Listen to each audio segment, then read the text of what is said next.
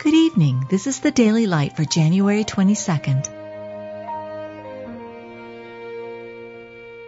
Be thou my vision, O Lord of my heart.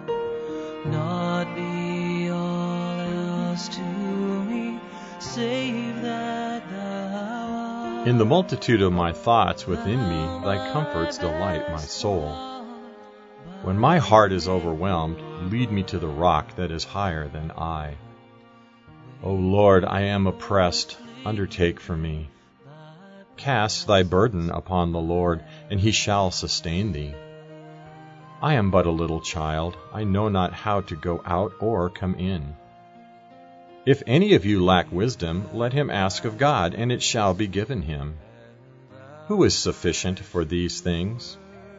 For I know that in me, that is, in my flesh, dwelleth no good thing.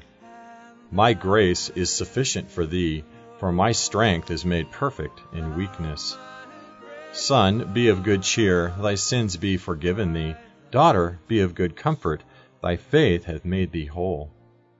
My soul shall be satisfied as with marrow and fatness, when I remember thee upon my bed, and meditate on thee in the night watches. You've just been listening to the Daily Light, a daily morning and evening devotional of Scripture compiled by Samuel Bagster and published in 1825. High King of heaven, my victory won. May I reach heaven's joy so oh, bright, heaven's sun.